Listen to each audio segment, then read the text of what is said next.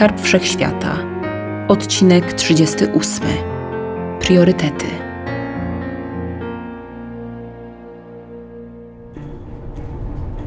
Mężczyzna, któremu dziewczyna z kosą rozkazała bezpiecznie odtransportować do Ceterii swoją matkę, nie przypuszczał, że wykonanie tego zadania od głównodowodzącej utrudni mu sama pasażerka.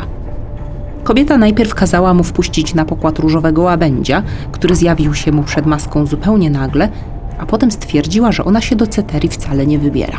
Jedź za moją córką! Buntownik skierował wielki pojazd na spowitą ciemnością leśną ścieżkę, ale pani Meron taki pościg nie zadowalał. Chwyciła jedną ręką za kierownicę i sama skręciła w lewo między ciasno rosnące drzewa. Tędy! Rozkazała. Transportowcem trzęsło na wybojach i wystających korzeniach sękatych jodeł. Snop światła z reflektorów ukazywał zygzakowatą drogę, którą należało przebyć, jeśli chciało się ustrzec przed czołowym zderzeniem z jakimś pniem. Co pani robi? Nie dam rady tak jechać. Mężczyzna chciał hamować. Wtedy Diana, ledwie stojąc na skaczącej podłodze pędzącego samochodu, wycelowała w kierowcę z karabinu ze słowami Dasz radę! Lawirowali tak między drzewami, zjeżdżając w dół doliny.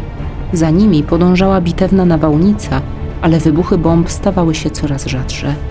Zboczyli z kursu i to im na razie pomagało.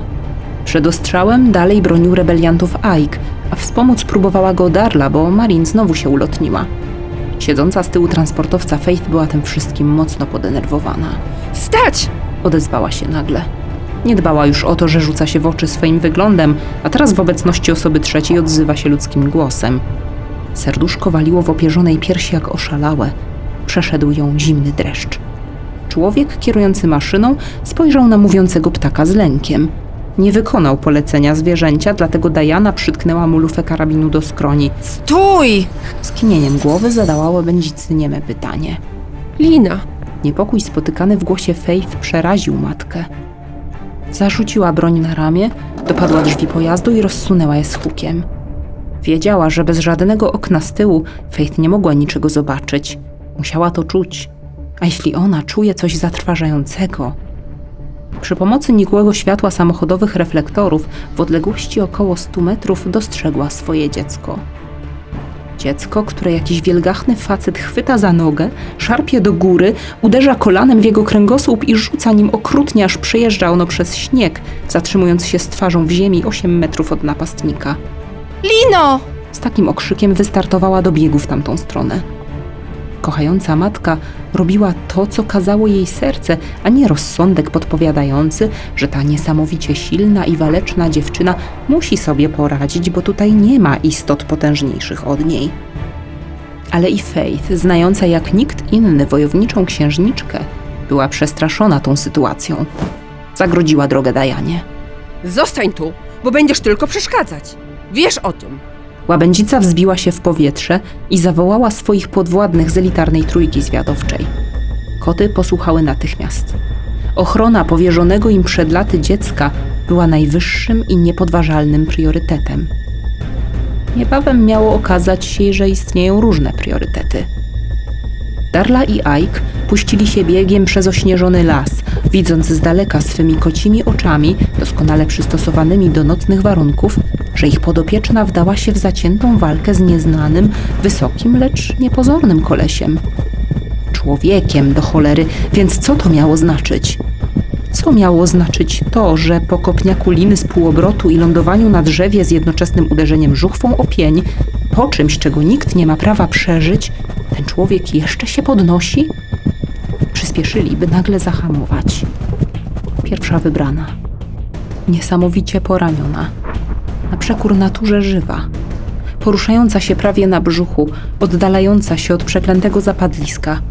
Zaledwie kilka metrów od nich.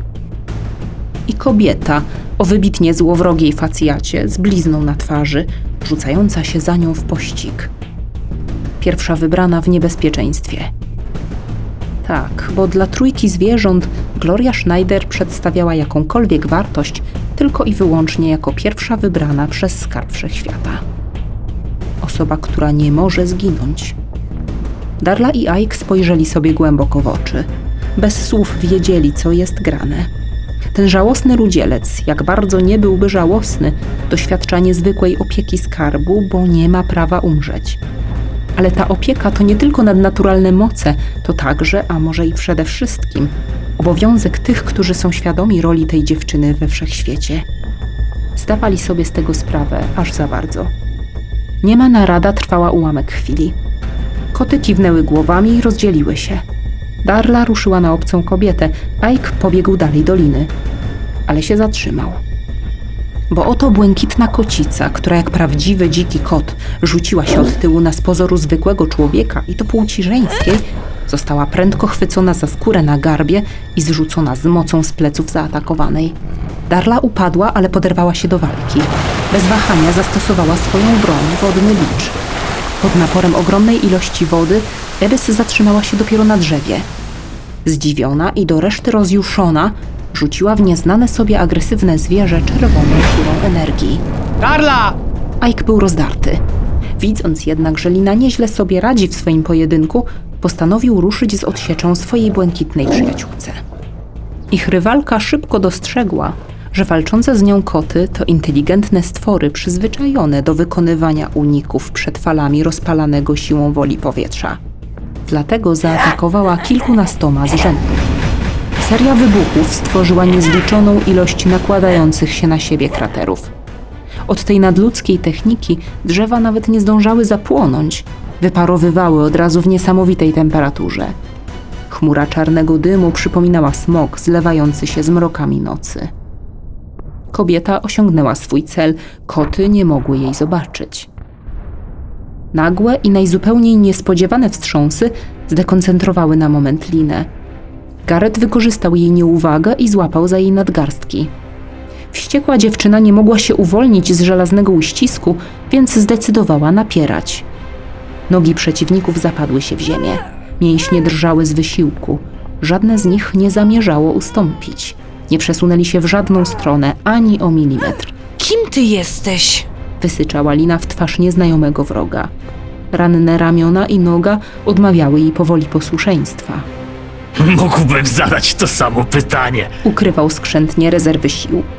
Gwałtownym ruchem przyciągnął dziewczynę do siebie i uderzył czołem w jej głowę. Zachwiała się. Abhor dodatkowo zadał tęgi cios nogą. Blondynka ponownie wylądowała w śniegu, jeszcze dalej od swojego przeciwnika niż ostatnio. Rozwichrzone jasne włosy sięgnęły do spokojnie płynącego strumyka. Podniosła się i strząsnęła z nich krople wody. Rozmasowała bolące miejsce na czaszce. Z rozciętej skóry pod linią włosów pociekła krew. Ze zdrętwiałych i poranionych ramion płynęła już dawno. Cholera! Syknęła. Wtedy zauważyła rannych Albę i Feliciano, a dalej wciąż żywa, bliznowata kobieta dorwała Glorię. Chwyciła ją za gardło, bez problemu podniosła z ziemi i przycisnęła do fragmentu starych leśnych ruin. Coś do niej krzyczała. Lina w ostatniej chwili przywarła do gleby i uniknęła czerwonej kuli wyrzuconej przez Gareta zwanego Abhorem, albo odwrotnie. A więc to tak. Powiedziała do siebie pod nosem. Wyciągnęła dłoń i rozkazała cząsteczkom powietrza szaleńczy taniec, prowadzący do wytworzenia kuli złotego światła.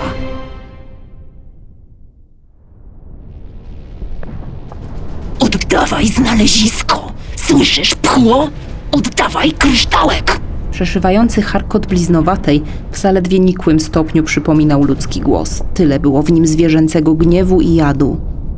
Lecz nawet gdyby szyja Glorii była teraz w jak najlepszej kondycji, a struny głosowe mogły wydać z siebie większą ilość zgłosek, odpowiedź nastolatki byłaby taka sama.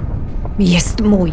Gwałtowny, świszczący wdech napastniczki wydawał się zapowiedzią jakiegoś potwornego wrzasku, ale kobieta nie odezwała się. Wstrząsnęła za to glorią, uderzając nią o starą, zmurszałą ścianę ruin.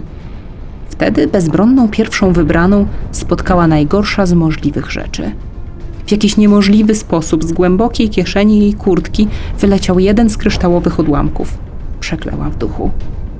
Wtedy ta najgorsza z możliwych rzeczy okazała się cudem, bo był to zielony odłamek.